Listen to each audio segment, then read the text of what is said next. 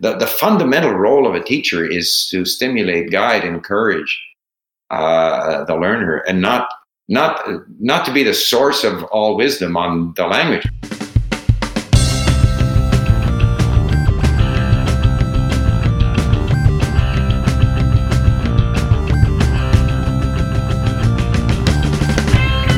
To The Fluent Show, a podcast all about loving, living, and learning languages. Hello, everyone. My name is Kirsten Cable from fluentlanguage.co.uk. That's a website where you can find courses and tips and blog articles to help you succeed in learning another language. Here on The Fluent Show, we talk about anything and everything interesting from the world of learning another language. Sometimes I bring you interviews, sometimes I hang out with my co host Lindsay, and sometimes I answer listener questions solo. And today, it's an interview episode. You might know that from the description. And I'm talking to somebody who has a big name in the sort of language learning online community, very experienced person and it is Steve Kaufmann. Now, Steve is a former Canadian diplomat and forest industry executive. God, I love these bios. You never know what's going to come. But he is also a speaker of over 15 languages, has written a book called The Way of the Linguist, a language learning odyssey, and he has a really popular YouTube channel over on the old YouTubes under the name of Lingo Steve. Now, Steve is also the co-founder of LingQ, which is an app you might have heard of because they sponsor this show right now. And I want to tell you that the interview with Steve was requested years ago. I've had many people asking me to kind of record an interview with him. And Steve and I have crossed paths in many language learning events. I remember the first time I met him was in a polyglot gathering. The first time it was in Bratislava. And he's just there like jogging around Bratislava, having just arrived from Canada. Incredible energy and such a positive person to be around. Someone who really loves languages. So sponsor or not, I have been working on getting Steve on the show and getting together and bringing you this interview for ages and ages and ages. And it just so happens that right now our show is also sponsored by the company he has co-founded. So let me today particularly emphasize the sponsor of the show. And we will mention LingQ as well in the interview. And again, I want to tell you this interview was recorded before I even knew that they were a sponsor, before I contacted them and I said, come on, guys. So I'm going to give you the formal sponsor read, but you will hear about LingQ. And whenever you hear about it, if you get curious at any point, it really is such a cool tool. Go to fluentlanguage.co.uk slash read more because, you know, bonus. I was, we were going to mention it anyway. And now there's a deal for you there. Let me do the formal read then. Our sponsor for this show is LingQ. Everybody wants to read and watch videos in their target language but not many people know how to get out of the YouTube rabbit hole or stop clicking around and get distracted. It's, you don't know really how to use what you find online to the best of your advantage. But today's sponsor LingQ is going to dig you right out of there, get you reading, watching, listening like a pro. LingQ is very smart software. It's really cool. It helps you quickly look up words that you don't understand in the content that you want to read and watch. Every time a new page comes up, you straight away see these are, this is how many words you know, this is how many words you don't know because they're color coded and you can just cut straight to enjoying what is going on. LingQ is offering Fluent Show listeners 35% off of their premium plan. Great deal when you get your subscription through fluentlanguage.co.uk slash read more. The premium subscription includes all of the 25 languages that the software currently supports. So that's that. Thank you so much to LingQ for sponsoring the show. And before we get into the interview with Steve Kaufmann, a quick reminder that the Fluent Show is also supported by a wonderful bunch of people, and there are Patreon supporters. You can join and become a Patreon supporter. The lowest tier is just $2 a month. Give us, you know, put something in the little tip jar of the Fluent Show. And you can do that at patreon.com slash Fluent Show and get yourself some extended show notes and exclusive extra episodes and things like that as well. I started this interview by asking Steve a lot of questions about how he started out because he is a fairly mature language learner. He's, he's in his 70s and still so excited about it. So there's a lot to cover. But my first question was about when he grew up in Canada. He grew up in Montreal. So I started out by asking Steve how much French and English he grew up with. Well, Montreal in the 50s was sort of divided into an English speaking city of 1 million and 2 million French speakers. So we had French at school, but I didn't really learn much more than someone learning French in Toronto in those days. Today, Montreal is very much more bilingual. Yeah. So you did you grow up bilingually yourself then? No. I mean, I, I think, uh, like everyone, uh, you know, I passed my French exams, but I couldn't really converse in French. And so it was uh, when I was uh, 17, I got uh, basically turned on by a professor of French at McGill University. And then I, when I became motivated to learn, then, of course, you know, in languages, when you want to learn, you learn. It's that simple. So I wanted to learn and then I learned. And the net result of which is I went to France and uh, took my, I took three years of university training there in France, l'Institut d'études politiques. Oh wow. Yeah, I read on your website that you you say you didn't start out as a natural linguist but studied international relations in at McGill in the 60s. Is that right? No, actually I was at McGill for 2 years and I was taking basically English and French. I was quite interested in French. Uh, so I didn't get into international relations until I went to France. I you know, I I actually hitchhiked on a boat. It was a German vessel took me across to Europe and I hitchhiked around there and settled into Grenoble for one year and then in Paris for two. And that's where I studied international relations. So you did do English and French at university. You were quite, you were a language person before you yeah, went. well, I got uh, interested in French. I, you know, I was quite young going to university. Um, I didn't know what to study. I, you know, I was kind of confused. Uh, we had an option in Montreal. We could go to university after grade 11 or after grade 12. And I went at grade 11, uh, you know, as a 16 year old. So I took English and French, got a bit discouraged, and took off. Didn't know what to do at university. you got a bit discouraged. Well, I, I couldn't stand the English, you know, we were doing poetry and trying to find symbolism and all kinds of stuff like that that I had no use for. Uh, the French was interesting. It was a course in French civilization. So I, I was interested in, you know, the, the French civilization part of it, not so much the language part. Uh, if you are interested in the subject matter, you then acquire the language naturally. Mm, that's that's very interesting. That's a that's a good point of view as well. That you know you really need something that that interests you in in your target language. Mm-hmm. Was language learning in the let's say 60s 70s was that very different to what language learning is like today? Well uh, you know french which was the first one that i went after with the goal of becoming fluent um, you know there was radio in montreal there was films you know la nouvelle vague all that kind of stuff. Uh, so i certainly wasn't hitting the you know tape recorders or anything uh, but just doing a lot of reading, reading the French newspaper. And of course, eventually I went to France. So I just learned it because I had to do everything in French over there.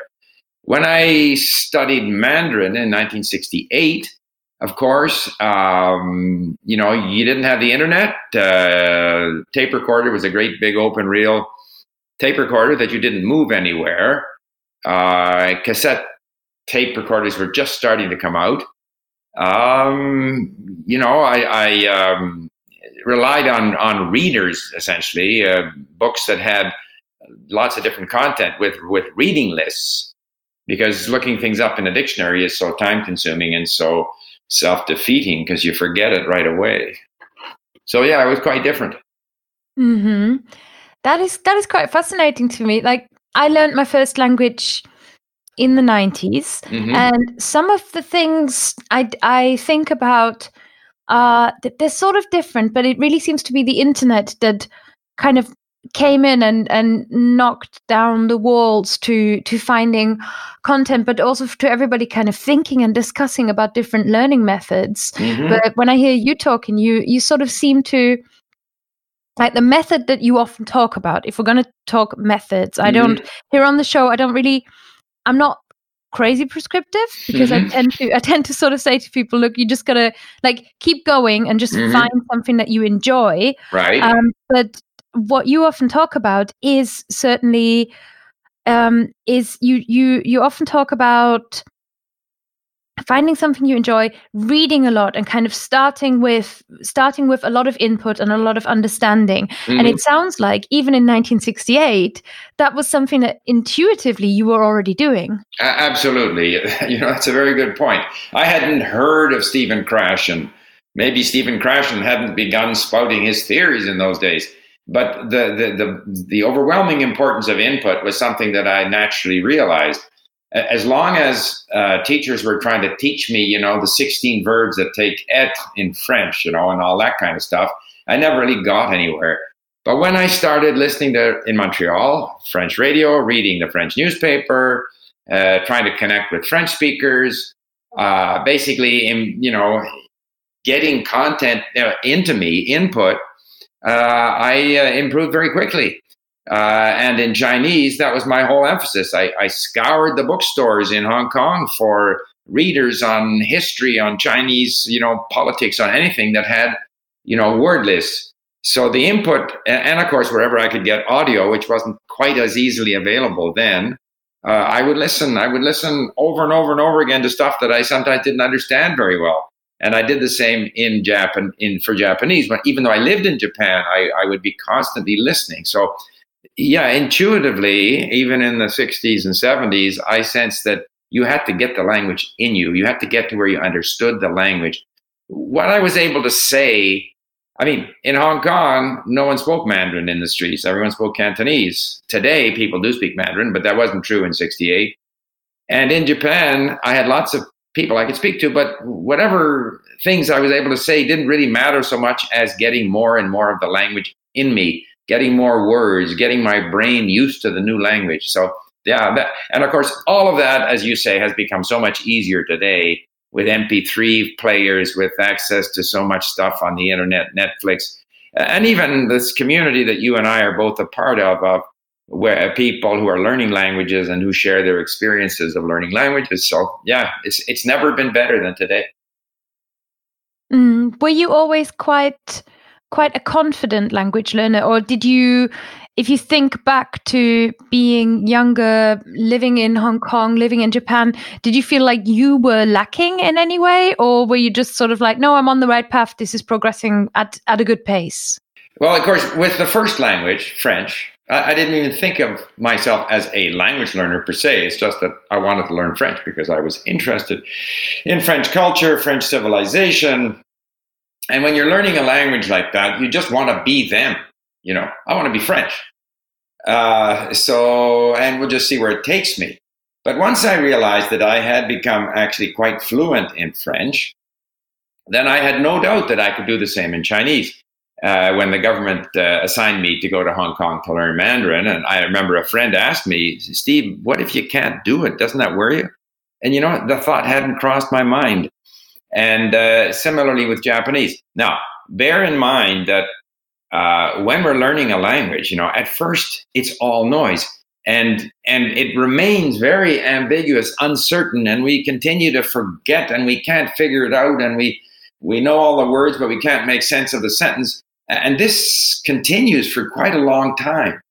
But i know that that's going to be the situation and so i never doubt the fact that in the end i will end up comfortably understanding the language and being able to speak it albeit with mistakes like especially with with languages that have you know complicated things like cases and stuff i will always make mistakes with my cases in german or uh, you know russian or gender mistakes in french but that doesn't bother me Mm. It's I hear you saying like you you basically wanted to become French and I think back to what I was like as a teenager learning English and I'm thinking gosh yeah I I wanted to be as English as I could possibly for sure.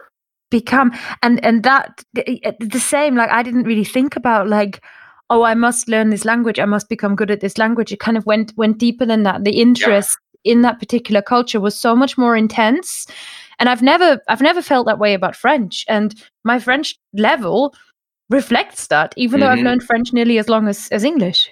Well, I mean, uh, of course, you live in England, but but uh, you know, uh, I found, for example, when I studied Chinese, which was now my second language adventure, I wanted to be one of them. Um, Japanese, the same way. If I was in Japan and I was in business meetings with nine Japanese or three Japanese, I was one of them. I think when we learn a language, we are in fact imitating an important aspect of the culture of that la- of that group. We're we're imitating their language. So uh, the more we can imitate and want to imitate and be part of the group, the better we do. I often use the example. You know, we have uh, uh, you know foreign hockey players, pros in Canada, right? And uh, if you compare uh, either a Russian or a German or a Swiss or something, say professor at university with a hockey player, the hockey player always speaks English much much better than the professor because the hockey player is together with his teammates. He wants to be part of that team. He's part of that group. Whereas the professor is in his ivory tower and may or may not, you know, they, he has all the words, but he just sounds more foreign. So that desire to be to belong is an important element of successful language learning. Mm. That must have come in. That must have come in kind of handy as well to to a diplomat, and you know, from your diplomatic career background as well. Yeah, I mean, speaking the languages for sure, but I was on the commercial side, so I was dealing with the same Japanese business people uh, as a, you know, first secretary in the Canadian embassy as when I was working for a Canadian company or running my own company. So you're talking to business people in Japanese about business. Um, yeah. Uh, although, I mean, I would speak to the Japanese government officials in Japanese. Uh, yeah, it's it's obviously uh, the government trains uh, their foreign service people to speak foreign languages so they can communicate with government officials in those languages. You know, English speakers assume that everyone has to speak to them in English, which is a very presumptuous assumption. You know. Mm, there's the um, one of my favorite quotes is the Willy Brandt German quote about I don't know whether you've heard it, where there's a if I'm buying from you, then I speak English. But if you yeah. are selling to me, or if I'm selling to you, then I speak English. But if you're selling to me, dann müssen Sie Deutsch sprechen. Natürlich, natürlich. It's it's strange, you know, the assumption that uh, everyone should speak English. I mean, English is very convenient. Don't get me wrong, and it's pretty handy that. Uh, you know, a Brazilian and a Japanese have a, a, a common language that they can use. So that's very practical. But uh, uh, you know, I watch American politics on TV sometimes, and uh, somebody on Fox News was aghast that uh, uh, an American diplomat was speaking to the Ukrainian government official, sometimes in English, but mostly in Ukrainian or Russian. Like he must be a spy because he's speaking to the Ukrainian government official in Ukraine. Like that's what he's trained to do. Yeah, yeah, and it's it's a level of respect that is difficult sometimes to. Well, of course, and you gain their conf, you gain their confidence. I mean, and and I would ask, uh, you know, we had difficulties uh, with the Japanese government. We were working on market access issues and things like that, and some of the Japanese government officials were sympathetic to what we were doing, and others were more protectionist.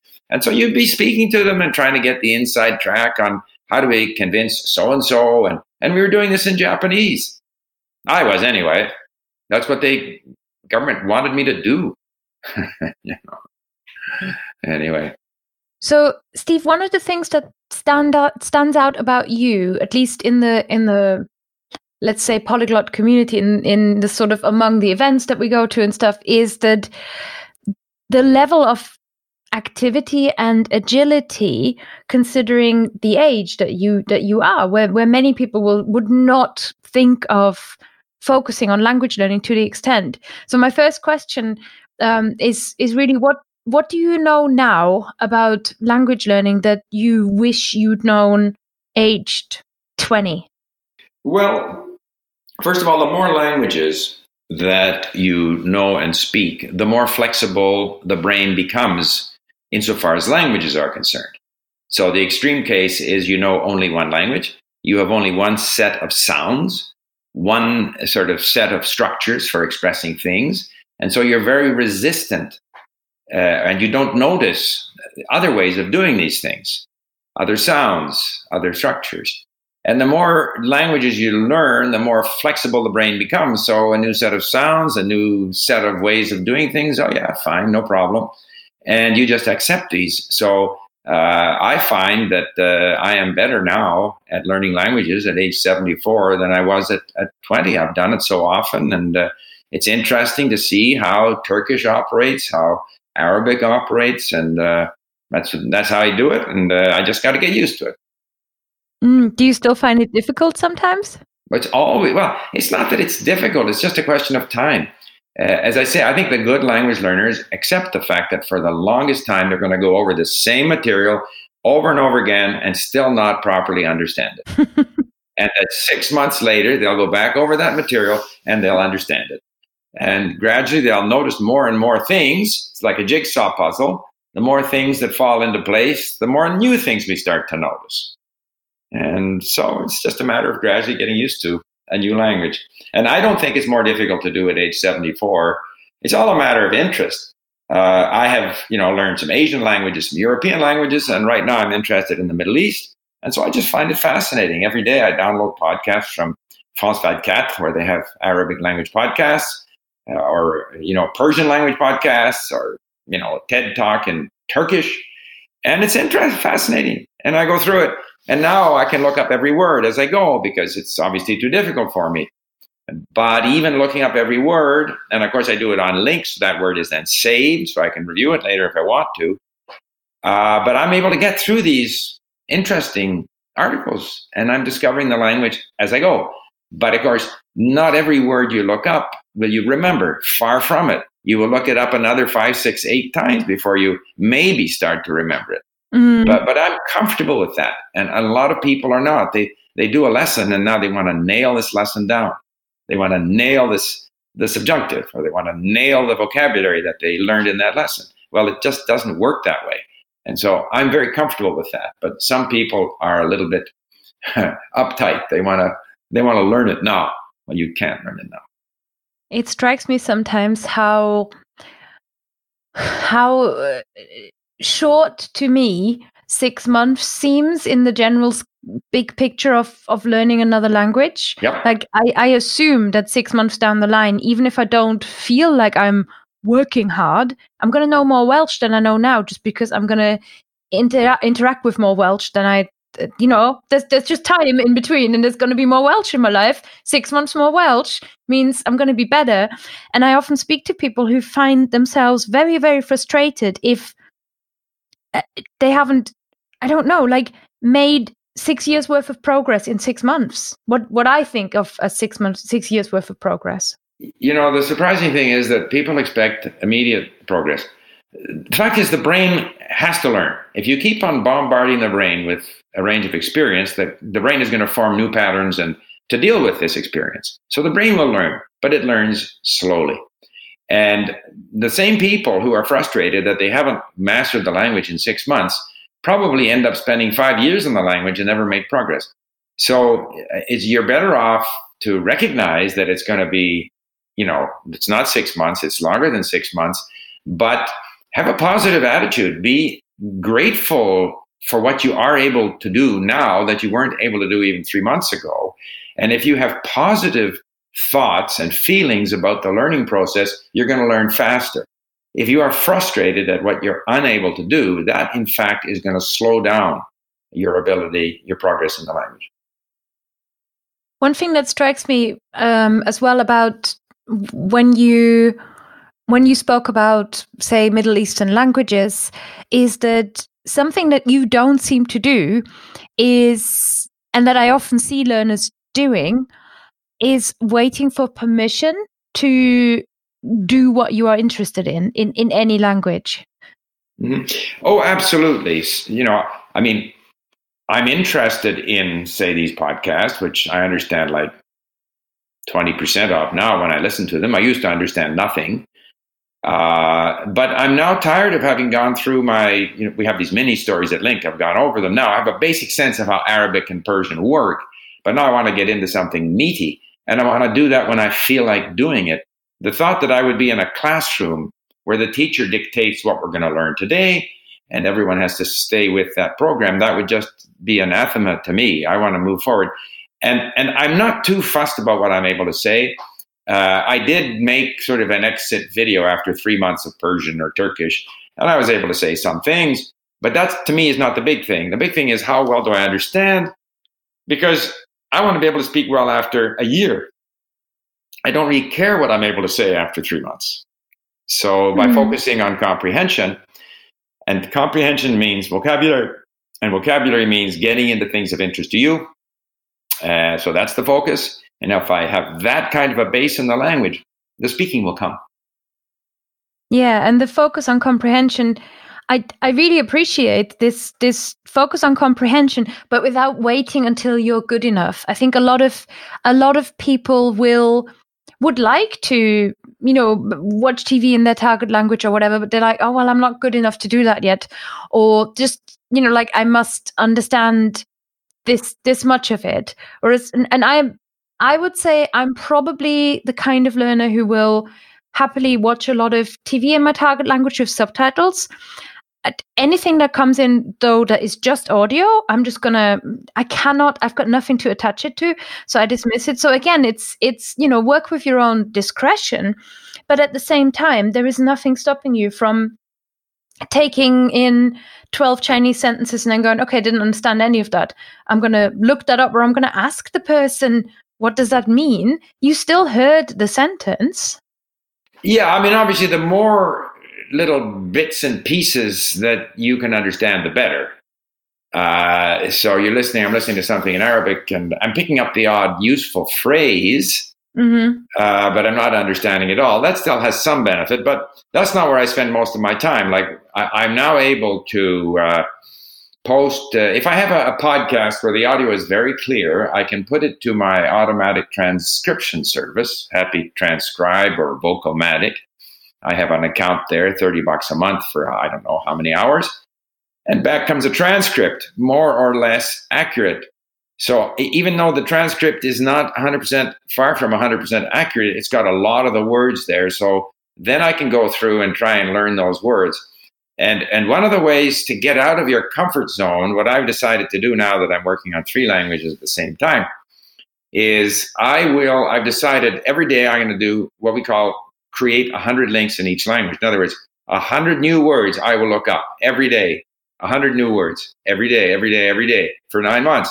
Now, I won't learn them necessarily, but they go into my database in our system. They also go into my brain somewhere and I'll see them again. And once I, when I see them again, they're highlighted a different color. And, and I know from experience that uh, over time, eventually they will be absorbed. But I am forcing myself every day to look up a hundred new words every day. So no point going over stuff that I've already gone over because I won't find any new words there. Even though those older lessons contain words that I've looked up and I, I still don't remember. Uh, but I'm saying, no, uh, I'm going to force myself to go forward every day, push myself into new material that's difficult. Mm. I love that. I love that you are still, you know, like you you might argue, well, you know, Steve Kaufmann's been learning languages for like 50 whatever years. Steve Kaufmann sort of knows what to do now, but you know as well, and again, perhaps instinctively, um, that you know, pushing yourself a little bit out of your comfort zone every now and then is is part of the progress. And in a way, adding a new language again and again, even if you learned what 2000 languages you'd still every new one i feel like pushes you out of your comfort zone a little bit or at least with the right. 10ish i've done i i definitely feel like that. Yeah it pushes you out of your comfort zone but it's not all pain. I mean you're you're motivated to do that because you're interested. So i am interested in those middle eastern languages. You're interested did you say spanish or welsh? So you're interested. So it's it's exciting to you like I think it's interesting you're learning Welsh. I mean, Welsh is a, is a British language, and you live in Britain, and uh, it's it's fun. So whatever little bit you're able to do gives you a sense of satisfaction. So it's pushing yourself out of your comfort zone, but you're motivated by something that's inherently very attractive to you, and that's the same with me. Absolutely. With with Welsh, I I really really fell in love with it. Mm-hmm. I mean, I'm now in my um, fourth year mm-hmm. of learning Welsh, yeah. so I am conversational. I'm um, and now I'm I'm playing around with Mandarin a little bit and it's another you know it's another sort of oh okay everything is new and i played around a little bit with bsl recently everything is new and and like maybe like you i i get I get stimulated, and it's a really positive feeling when everything is new. It's it's not intimidating, and that perhaps is the luxury of having done several languages before as well. Exactly. So, how many? If uh, asking numbers is always tricky, so right. don't give me exact numbers. Um, but I'm thinking sometimes when we look at people who have been learning languages for for the length of time that, that you've been lucky to learn languages yeah it's it's easy it's easy to look and perhaps a 25 year old or 20 year old might look at you and go oh well but steve kaufmann knows all these languages forgetting that you've had all this time right. so i wanted to ask you about learning languages at different stages in mm-hmm. your life so mm-hmm. say in your 20s compared to your 30s and 40s what you know looking back what is different about learning languages and did you know are there any times in your life when you felt like well it's easier and what influenced that? I mean overwhelmingly it's the technology and the availability of content. So in 1987 for example i was between jobs and i said i'm going to do german. Now i had heard german. I even heard german at home. My parents were from moravia uh, which was initially when they were born the austro-hungarian empire and then became czechoslovakia. And i would say at home they spoke german or Czech to each other. So I'd heard the language. Then I worked on a German ship for two weeks. And I worked in Vienna on construction, and but I couldn't really speak it. So I said, I'm going to go after German. So for a month, I scoured all the secondhand bookstores in Vancouver and found a surprising number of German readers with uh, word lists after every chapter. And I just went through these and so lots of reading, and I found uh, uh, an audio cassette, uh, which was really great. They did it's all kinds of radio interviews. So, in, in other words, with a great deal of effort, I found content that ha- was comprehensible because it had initially it had these word lists and so forth and so on. Well, today, I mean, I can go on Deutsche Welle, I can go wherever I want. I can bring in digital content where I can look up every word. Uh, I can load up MP3 files. I mean, it's the technology that's changed, but the basic methodology, input based learning, listening, and reading really hasn't changed. Mm, and you always listen to what what you are reading. So you've got a heavy emphasis on if you have an audio content, you want a transcript. If you've got something that is written, you want an audio to go with it. Well, that's true in the initial stage. Like to get you going in the language. I mean, if you just listen to it, it's just noise. So you need a transcript, and that, needs to be short. And the first, or, you know, beginner material needs to have a lot of repetition, like in our mini stories. Uh, but then comes a point where you can actually go off in two different directions. Every bit of reading you do in the language is helping you, so you can bring in newspaper articles, and everything you're listening to in the language is all good for you. Uh, you know, that's when the unknown word count is down to five five to 10%. No more than, I would say, max 10, preferably around five. Once you're at that level, you're now independent. You can go audio only or text only. But up to that point, I prefer to have both because I, I don't like the feeling that I'm listening and I don't understand. Or I'm reading and I would like to get some of the momentum of that interesting material, you know, into me so that maybe I can even use some of those words. So, you know, I would say you know, until you're uh, uh, an intermediate, probably best to have both. Speaking of Welsh, by the way, speaking of Welsh, uh, my son and I were in Fukuoka for the Polyglot Conference, and we wanted to watch the rugby game, and we're sitting in a bar watching the rugby game on TV. It was between England and Australia, and there were a group of people sitting there speaking Welsh.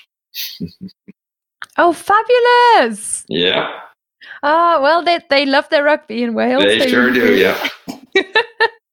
they, yeah.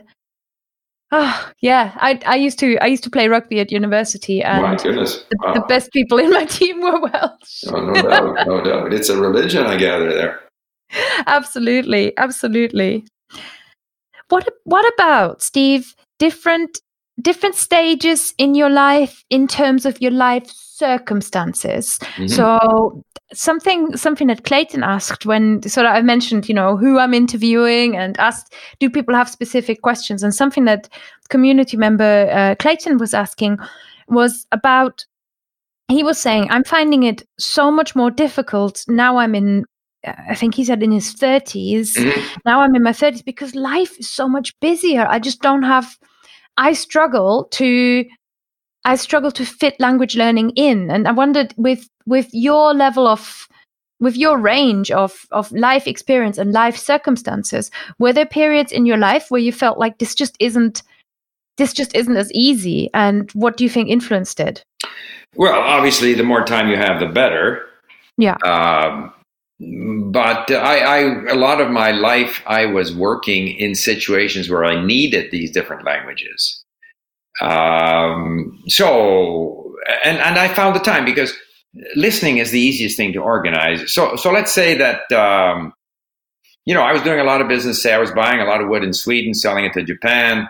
Uh, Japanese, you know, I lived there for nine years, so that wasn't a problem. Uh, I needed to improve my Swedish because uh, very often uh, at the at the sawmill, we were talking to workers, explaining what the Japanese wanted in terms of wood quality and stuff.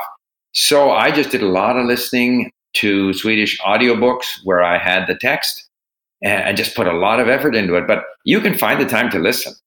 Uh, I get up in the morning. I'm the one who makes breakfast and cleans up. So there's at least 20 minutes of listening there. Uh, if I'm driving to work or uh, on transportation, uh, I like to work out every day. So there's so you can find an hour to listen. And now with the listening, if you're then sort of saying, "Well, geez, I didn't quite understand that," then you're motivated to go and read it. So that the listening, if you get a, a listening habit, that can then trigger a number of other activities like like reading. And then if you're constantly stumped by the same structural problem in the language, nowadays you might look it up, you know, Spanish subjunctive or whatever it might be. Not that you'll remember what you see there, but it, it satisfies your curiosity. So, so the listening triggers a number of other activities and other, forms of engagement with the language. So I would recommend that people who are very busy uh, make sure you find the time to listen there's and and I have my iPhone with me all the time. If I'm waiting somewhere, I can either listen or I can actually link. I can sit there on my iPhone and go through a lesson linking words that I need to learn. So take advantage of all the dead time during the day, and you'd be surprised at how much time you can create. Mm. You know, I mean, there is no one who just works, just works and and and just feeds their baby. That, that's not so. There's always time. Always time. Yeah, yeah. That you sound incredibly uh, positive. You know, you are incredibly positive to the extent where, like, you have such a trust that this works. You Yeah. know, and sometimes I speak to people like that, and it's it's always fascinating because you really have you really have a certain internal attitude where it's like, well, I trust the process, and the process is going to get me there. not only do I trust the process, but all of the ambiguity, the forgetting, the inability to find words when you're speaking, and all of these frustrating things, making mistakes, never getting the case right, none of that bothers me. That's just a part. If I didn't want to have to deal with that, then I would only speak English. Because actually, when I speak English, I don't make many mistakes. But when I speak other languages, I make mistakes. And that's fine. And I enjoy speaking other languages with mistakes. And I don't think other people judge me. Uh, I often make the case, you know, people are so fussed about their pronunciation. Uh, you know, I, I know people who speak English so well, use words so well. I had a, a Swiss Swiss banker who always speak like that the with the Swiss accent. Doesn't matter. Doesn't matter. People want to communicate with you, or if all they want to do is judge you, you know, that's why it's so important that the communication be real. If it's a pretend, let's see how well I speak this language, then we're talking about performance and judgment. But if we're really only talking about, do I understand what the person is saying? Does the person understand me? I speak as well as I can speak. and we're still communicating, I'm happy. So I think a lot of people are frustrated with language because they have unrealistic expectations. Hmm. Yeah, I always find when when there is a focus on the level of, I find it in myself as well. Sometimes when I think, oh, I have been learning Welsh for four years, mm. then it's much easier for me to feel frustrated because I can get into my head about where I should be and how long is four years, etc., etc.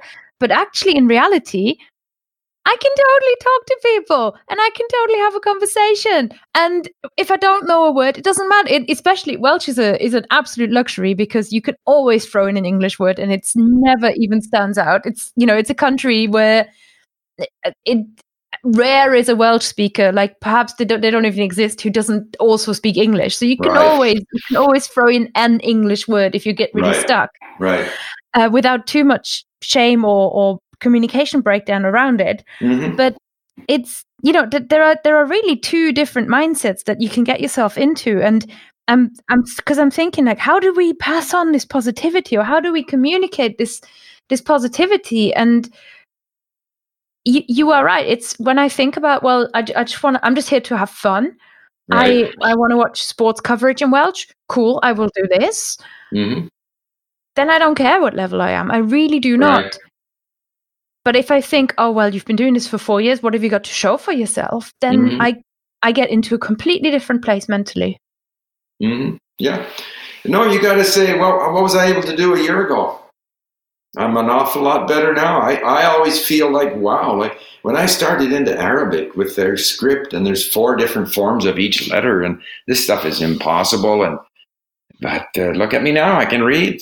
I read slowly, make mistakes in my reading, but compared to where I was, wow, I, I, feel a sense of power. I feel like I'm, I a sense of almost like weightlessness. Look at me, I'm flying. Even though I'm not flying as high as I would like, but I'm flying nevertheless. It's there's an amazing feeling. Do you get this when, you know, when the the wall of texts starts to be separate bits and then there's separate bits that you recognize and it's just like what is happening this is amazing yeah, and some things are, are automatically converted into meaning. You you stop even translating, and and you just stuff because the brain does it for us. We're not doing it; the brain is doing it, and the brain will gradually do it. Feed it enough, give it enough stimulus, it'll eventually start doing it. But it takes time. You got to wait on your brain. You can't force your brain. I mean, we know, for example, that uh, you know so-called block learning. If you sit down with a table of, of case endings in German or Russian or Polish and try to force yourself to learn it, you won't learn it. And the more you, the harder you try, the less you're learning. But over time, with enough exposure, the brain will start to fit it together slowly. Mm-hmm. What do you think of then um, formal school learning, which still works very much with blocks and you know roads and all that kind of thing. Yeah, I don't think it's very effective. I don't know what they do in Sweden or Holland or, or, or even Germany, where the level of English is quite high. But I suspect it's factors outside the classroom that affect the uh, you know the success of people there in learning other languages. Um, you know, a level of motivation because uh, very often they're uh, surrounded. You know, Dutch people are surrounded by speakers of other languages. Uh, I know in Sweden they hear the kids hear uh, you know, the television programs in the original language. So initially, the kids are conditioned to the fact that they won't understand what's happening, and and that's okay. And then they get, you know, the brain, their brains get comfortable with other languages. Uh, I, I suspect it's not necessarily the teaching methodology because I think teachers like the idea that I taught you this, now you will repeat it back to me, and I will test you. And if you get a good uh, score, that means that I'm a good teacher. So teachers like teaching. And so I suspect, uh, uh, personally, if I were in a classroom, uh, and I saw an evidence of this in, in Japan, I just let people read, get them exposed to the language, mm-hmm. find different ways to, to interest them in the language, find them things to listen to and read that they're interested in, let them get used to the language, let them get used to not understanding, to the ambiguity, all of that, those kinds of things. Uh, because you know, making sure they nail down the subjunctive is so is, is pointless. Like there's a lot of native speakers that don't use the subjunctive. Uh, but it's one of these things, you know, that, that can be taught and then can be tested for. And uh, someone who maybe has a good sense of, of, the rules governing the subjunctive may still not be able to communicate very well. So, yeah, I, I think the emphasis is wrong. The emphasis should be on comprehension. Definitely. It's the more I I've started thinking about it, the more I've started learning about learning about learning and the, the process of learning, the more I I think back I mean, I was I was lucky because school did serve me in terms of in terms of English, but the motivation came from inside of me, and and I I couldn't have you know because because I was in the same room as other people who had no motivation at all. So you can't say it's the room that gave us the motivation. Mm-hmm. And there's a there's just this level of crowd management that mm-hmm. schooling has to do that doesn't really serve anybody really for learning. But a teacher can be a big motivator. Like in my case for French, I have a professor of French at McGill University who was a he motivated me. He he changed my life. Uh, he got me interested in French, and then subsequently I continued learning other languages. So the, the, the fundamental role of a teacher is to stimulate, guide, encourage uh, the learner, and not not not to be the source of all wisdom on the language because there's so many sources. You don't even need to buy a, any kind of a book. You can Google for anything governing any language, any language. I don't know, Estonian, Georgian. You can find everything you need to know. So that the, the bigger issue is how do you stimulate someone to learn Georgian, Estonian, or Swahili? You know, so it's. It, I think that's the role of the teacher nowadays. Yeah, yeah. Teachers used to be they used to be access they used mm-hmm. to be mm-hmm. almost gatekeeper which mm-hmm. is the internet's completely taken that away mm-hmm. mm-hmm. although the teacher can be a guide like it's still a lot of work to find stuff to find good content and so and this is something we want to do better at LingQ is is to usher once they've got a certain level of basics down through say our mini stories then netflix and and making it easier to find stuff of interest youtube things that they can bring in and that they can learn from and and it's still, I find it's a lot of work right now for me. I've got to find the podcast. I've got to get it transcribed. There's a lot of work. So whatever can be done now, kids in school are not going to listen to political podcasts, but but the teacher should be finding stuff of interest to them that they can access in some way. Mm-hmm. So to that extent, the teacher becomes a guide. It's not necessarily a gatekeeper, but a, a guide. Maybe you want to go here and there and look for something of interest to you. And uh, maybe the teacher can talk about it in an exciting way you know, uh, in France, whatever, uh, or in German rock music, which I know nothing about, but apparently some people like learning German because of German rock music or anime for Japanese. So the teacher needs to find the trigger points uh, for their learners to get them motivated to go out and learn. Yeah, and then you the the smaller your group or the more individual the learner, I think the more you can you can impact that. Mm-hmm. Did you mm-hmm. know, Steve, by the way, that there is an episode of this podcast available on LingQ? Oh, all right, I didn't know yes, that. Yes, it's a it's a it's a bilingual show I did with Judith Meyer. So we talked about okay. language learning, of course, and right. for that particular episode, I had a transcript made, so I was able to upload it and kind of Oh, give it, excellent. give it to LingQ as well. Oh, so, so thank you, thank you, thank you. No worries. Do check it out. All right. now, I wanted to ask you because you've learned so many different languages, but you you keep adding new ones. Mm-hmm. Um, is there something in particular that attracts you to a new language? When you you know, if you think back, what is it? Is it always the same thing, or is it a language kind of just captures you at some point? It, it can be anything. Um, so, you know, my wife and I were going to visit Israel. So I tried to learn Hebrew for a few weeks, which is obviously not enough to do anything. And but it was obviously difficult because of the writing system. And uh, we enjoyed our visit to Israel. Uh, whenever I was confronted with stuff written only in Hebrew, I was stuck, of course. But then we went into Jordan and saw Petra, and then I said to myself, you know, there's like three, four hundred million Arabic speakers and 10 million Hebrew speakers. I think I'm going to switch to Arabic. So that was the motivation. I was kind of curious about the whole Arab world, Arab history, you name it. And so then I learned the Arab script, Arabic script, and then in Vancouver we don't have many Arabic speakers, but we have lots of Iranian immigrants. So then I said, hey, I've learned the Arabic script. Maybe I should learn Persian. So I decided to start learning Persian. And then my wife was on Netflix. She was watching Turkish soap operas, and I thought, hey, it's kind of a neat language. So maybe I'll try to learn Turkish as well. I mean, there's nothing more profound than that. Uh, when before going to, we visited Crete. The same trip we went to Israel, we visited Crete. So I spent, uh, you know, half a year learning Greek. Uh, I was going to go to Romania because we do business, lumber business in Romania. So I learned some Romanian, which is quite easy to learn actually. So it could be anything. Uh, Russian, I started learning Russian at age 60 because people said, well, your emphasis on, you know, your approach to language learning, which de emphasizes grammar, won't work for Slavic languages. So there. Okay, that's a good reason to learn Russian. And so I decided to learn Russian. So it can be anything. It can be anything. So, and I'll be a while with my three Middle Eastern languages. So in the short run, I have no other immediate plans other than perhaps Catalan because we put Catalan on LingQ and I, Catalan looks like it's pretty easy to learn. And we were recently in Catalonia. So it can be anything. I wanted to ask a lot of what you mentioned there related to travel.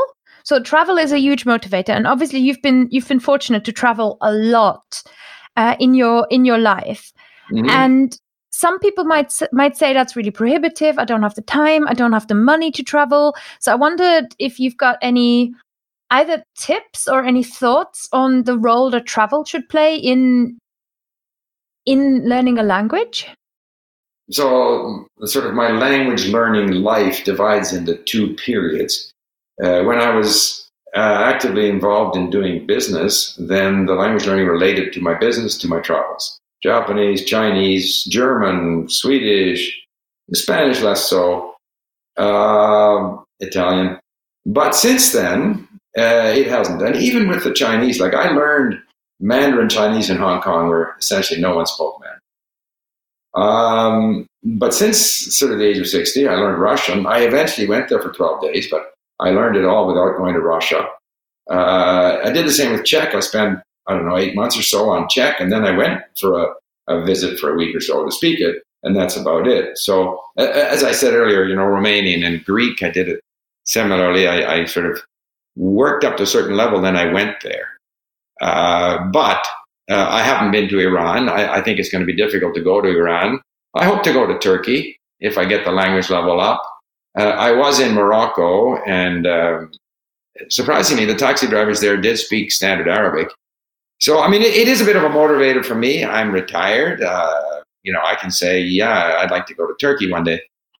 Uh, so that's part of the motivation of learning the language. But you don't have to be there to learn the language. You can build up, and as I say in Hong Kong, I learned Mandarin without being in an, a Mandarin speaking environment. So you don't need to go to where the language is spoken, but that can be a motivator. Uh, but it, you might be motivated by, uh, as I say, Japanese anime or or anything. Uh, one of my motivations for learning Russian was that I wanted to read uh, Tolstoy and Dostoevsky in the original. So that can be the motivator. Mm-hmm. So it doesn't have to be a trip to the, the country, but obviously, once you have the language up to a certain level, and I, I, wouldn't go to the country until you at least are at a mid, intermediate level. Otherwise, you won't be able to take advantage of, of being there. You know, if you if you uh, arrive, uh, I sometimes hear people complain, "Oh, I go to Germany and I try to speak to them in German, and they reply in English." Yeah, but people just want to communicate, and if they sense that your German is not very good, they will come back to you in English, uh, which is exactly what, what you would do if the tables were turned.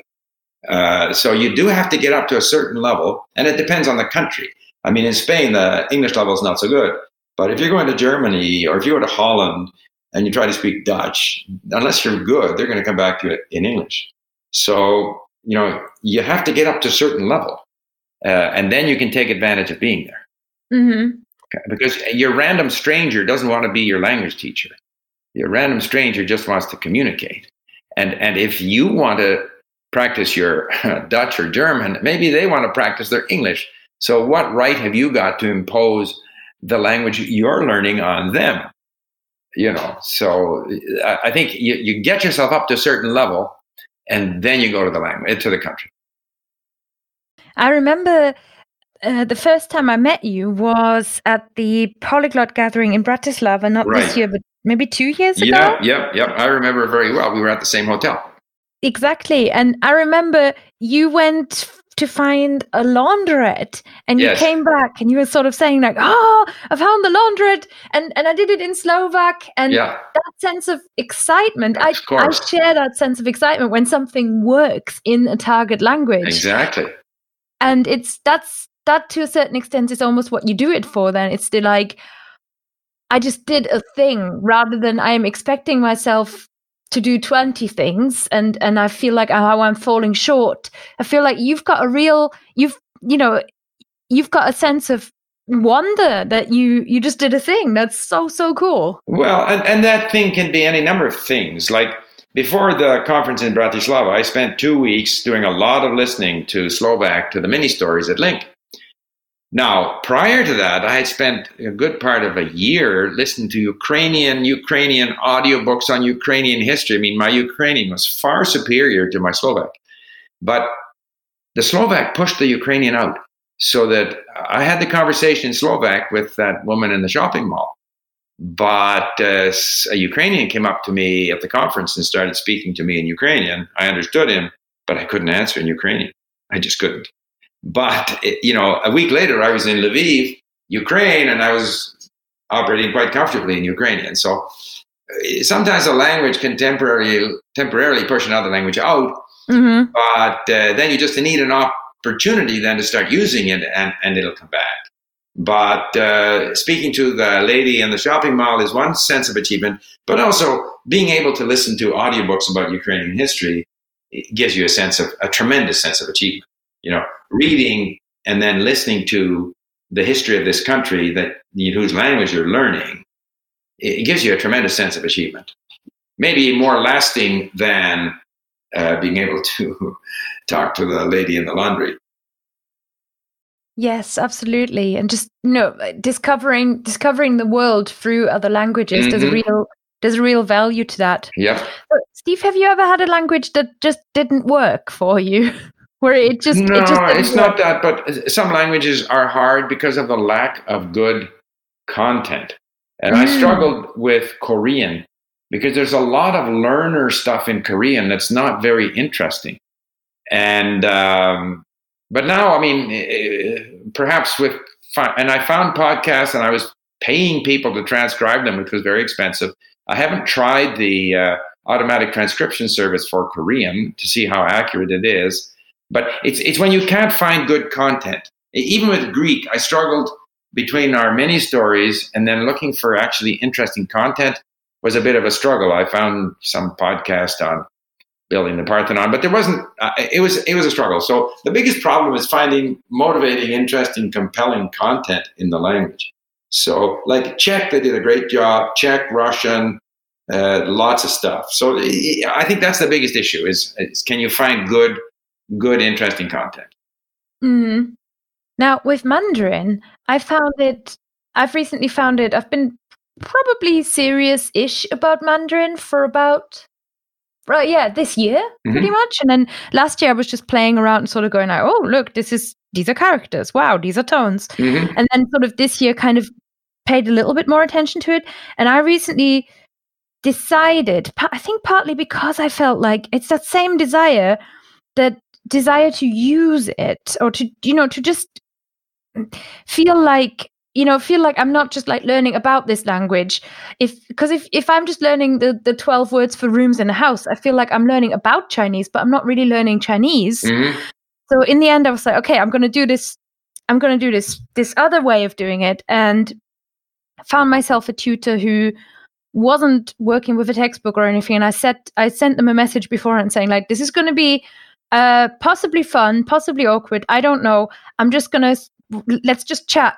And but i can't speak chinese. I'm, i can only like type things into google translate and, and read them out and then maybe say things like i don't understand. Mhm. what does that mean? You know so but the the experience that i had was actually really positive joyful and lots and lots of fun Mhm. partly because it was and, and i think mostly because actually because we were able to actually talk about something that is interesting Mhm. even if it's just hey you've got a cat i've got a cat let's look at cat pictures on each other's Mhm. phones Mhm.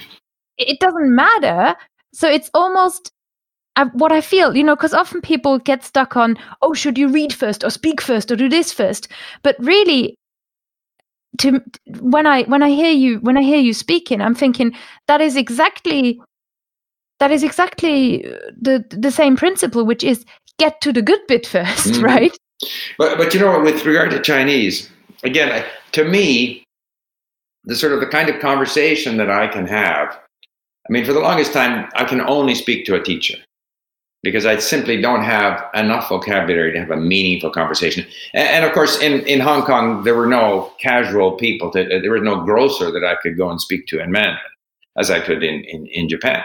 But what was fascinating to me was to discover this other culture. Uh, and particularly, I found the whole period of the warlords and, and the 30s in China, uh, you know, kind of traditional China moving into the modern era and, and reading about that and hearing audio material about China as it as it confronted the world outside it. So it, it was and, and engaging with interesting content, not so much conversations that I could have.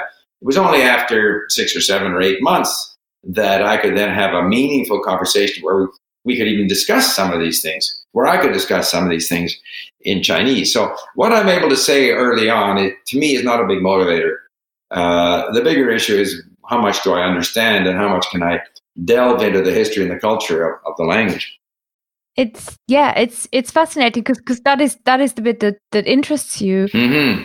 And whereas to me, it's like I've I've been to China before and what what attracted me to the language was partly well kirsten you've never done east asian before like i've done welsh before mm-hmm. i've done east asian it's probably about time i tried mm-hmm. and the other thing i was thinking was that you know we have so many chinese students in the uk and mm-hmm. i thought well wouldn't it be cool just to understand what these people are, are saying and the other mm-hmm. day i was on the train and there were two of them there and at some point i heard her explain claim Wei and I was like, whoa, I understood what that meant. Yeah that was so it's so so cool and it's just you know those experiences to to have those mm-hmm.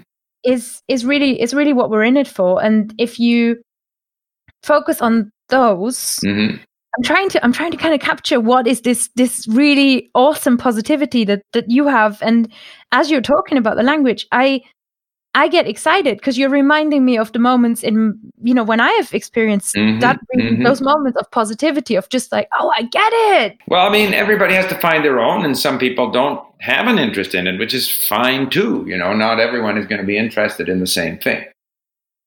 But uh, to me, you know, I, I put on my uh, Persian podcast, and I can understand a lot of what they're saying. Uh, it, to me, it's it's the whole comprehension thing, being able to understand something that was just noise um, if I, you know, I mean, obviously, if I'm back in Vancouver and I go in a department store and the sales clerk is Iranian and I chat them up in Persian and they're very, I mean, the Persians react so positively when you speak their language. It's just amazing.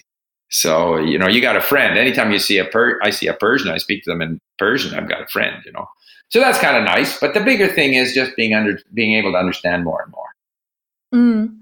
Now you've mentioned LingQ a few times, and I, I don't want to let you go mm. without uh, discussing LingQ. We've previously on the podcast. I've spoken to Shannon Kennedy a few times. She's a she's a friend and yes. she's on the show regularly. She's a big big fan. So we have discussed LingQ. But for listeners who don't have any clue about LingQ, uh, it's it's sort of your baby, right? Yeah, I mean it's my together with my son. My son Mark is he runs it. He sort of decides what we're going to do, and then he's got a group of programmers both in Vancouver and uh, offshore, you know, Ukraine, Korea, wherever, and they're constantly upgrading it and improving it and, and so forth. But the gist of it is, it's it's pre- predominantly about input based learning. I mean, we do have tutors you can talk to, but that's not the main thing. And I think italki does a better job when it comes to connecting with tutors. Uh, what we do is we have you know large libraries of content in 33 or 35 languages, always audio and text and a bunch of functionality that makes it easier to learn from this content, plus the ability to bring in anything from the internet, which might be newspaper articles, uh, the dialogue from Netflix, uh, YouTube, uh, you know, uh, the subtitles off of the YouTube video. And so you create this body of lessons whether from our library or elsewhere. And and then there's a bunch of uh, statistics. So uh, you know, because you have to, you know, for me right now, I'm creating 300 LingQs a day. I'm saving 300 new words a day, words that were unknown to me. And and then I track how I'm doing, and there's statistics on how many words I've learned and how many hours I've listened. And so I'm in an environment that keeps me uh, on the task of learning and actually learns makes that whole learning process in my opinion more efficient so it's one approach uh, we're not duolingo we're not gamified i mean there are elements perhaps of gamification but but mostly it's it's a, a place where you can engage where you can find content of interest you can bring in content of interest from the internet and you can engage with it in a way that's effective and motivating and if you stay with it, you will improve. Mm-hmm. I've used LingQ for for Chinese. Oh yeah. Because I only was aware of it since I started learning Welsh, mm-hmm. and LingQ doesn't work in Welsh yet. We don't so. have Welsh. No, we're happy to add. We're happy to add a language if we get as a minimum the sixty mini stories. And if we have that, and we got that for Hungarian and Catalan, so we recently added it. Mm-hmm. But we need because we can't just offer a language and then have three items of content in our library because people would be disappointed to say the least. So we have to have a minimum, a critical mass of content in our library, and then we add the language. Mm-hmm. And Welsh, it'll I mean, I'm sure it'll get there. It'll get there when it gets there. Somebody has to see again for the less call it. I don't want to call them less important languages, but languages that are studied by fewer people. We're not so keen to spend the money to translate and record a whole bunch of stuff. We have done that for the main languages, but we know there won't be very many people studying it. So we prefer to apply our resources to more popular languages. But we will upload, if we get volunteers who translate our mini stories into Welsh and record them, we will put it up and we'll upload the language. Mm, for sure. Well, I, I was able to to use it with Mandarin, which again is you know when you're when you're learning a language that is a minority language, mm-hmm. you quickly you quickly as well just accept that mm-hmm. there's certain materials that aren't that aren't available but there's right. certain other materials that are available so you know we we can we can work with it and but having tried out LingQ for mandarin i thought it was fantastic especially okay. as a complete beginner mm-hmm. to come to it and get content that is that that works mm-hmm. even you know that that works and challenges me right. and it's not this sort of stupid like here is a list of the 17 rooms in a house or something right. like that but actually yeah. stuff that makes sense yeah and I really enjoyed it. I have to tell you, now that I'm done with a few of the mini stories, I feel mm-hmm. like I've kind of exhausted the beginner content and the next thing I tried there was such a big gap yep. that I'm currently a little bit off LingQ. So. Right. Well, that's the difficulty. Yeah, that's the difficulty. And of course, it varies from language to language. Mm-hmm. But the difficulty is always, you know, we're dealing with the fact that word frequency, you know, statistically drops off very, very quickly. Uh, I think you may be aware of that. It's like a, almost a straight line down. So the first thousand words appear very frequently, but it's, it's like the remaining 9,000 words that you need appear so infrequently that once you're past the sort of beginner material, you are always going to struggle. And that's just part of language learning. You you are always going to struggle to find that that that intermediate, that mid-level type of content. So I don't mm-hmm. know what's out there for Chinese. You're going to have to look for it. I'm looking for the same in Arabic. Definitely, and th- this is. I think it was a it was a really good level to start doing italki and just start going. Okay, well, those 50, 60 words that I, I'm confident in, I'm just going to throw them at something. Mm-hmm.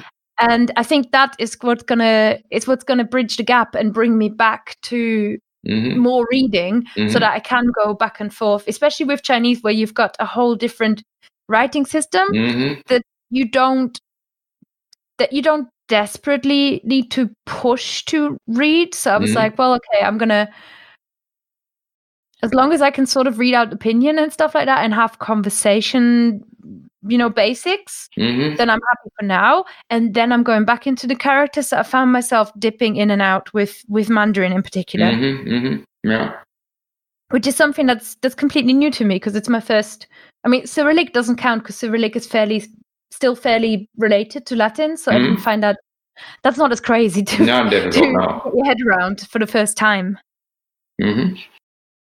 So anyway, this isn't Mandarin cast, but but definitely wanted to you know give give everybody an opportunity to kind of get a sense of LingQ as well. So do okay. try it out, and Great. we very very often mention LingQ here on the podcast. Mm-hmm. So listeners, oh, if you haven't tried LingQ yet, I'm gonna put a, a link to LingQ. Mm-hmm. Yes, thank you, thank you, thank you. No, Steve, you're you're welcome. It's it's a it's a really good resource that many language learners benefit from. Well, I mean, I think, uh, yeah, uh, it works for me, and uh, it works for a lot of people. Uh, I think it fills it it fills a need. Uh, as I say, it's focused on uh, efficient input-based learning. Um, Italki does other things. Duolingo does other things. Um, so, but I spend most of my time on LingQ. That's where I learn languages. Mm. It's it's always I sometimes the the question comes up, especially in, in new language learners, we, you know, which tool is the best or what kind of method is the best. And I always go with um, something that a previous guest said, which I thought play, uh, phrased it so well, which is everything works. And that, that mm-hmm. to me is true. Everything works. Everything mm-hmm. works for someone, mm-hmm. and it is up to you, to the the learner. Mm-hmm. It's up to you to explore mm-hmm. and and make your own choices. Mm-hmm. Yep. So, Steve, here on the podcast, uh, we've definitely run out of time. It's very interesting. I always enjoy talking to you. Here on the podcast, I have a sign off mm-hmm. that is I say goodbye in English and I ask my guests to say goodbye in whichever language they choose to do. Mm-hmm. It is goodbye from me to Steve Kaufmann and to all of you listeners. And Steve, thank you so much for taking the time. So it's goodbye from me, goodbye, and goodbye from Steve Kaufmann. La rivedere. Thank you for listening to The Fluent Show. If you enjoyed this episode, please consider supporting the show by leaving a review in your podcast app or even becoming a member of our Patreon community, where our supporter perks include a secret feed full of added show notes and a VIP option where you can get priority answers to your listener questions on the podcast. Don't forget that you can send us your language questions and feedback to hello at fluentlanguage.co.uk or find us on Twitter at The Fluent Show or Instagram hashtag The Fluent Show. We're always so excited to hear from you and read every message and review. See you next week!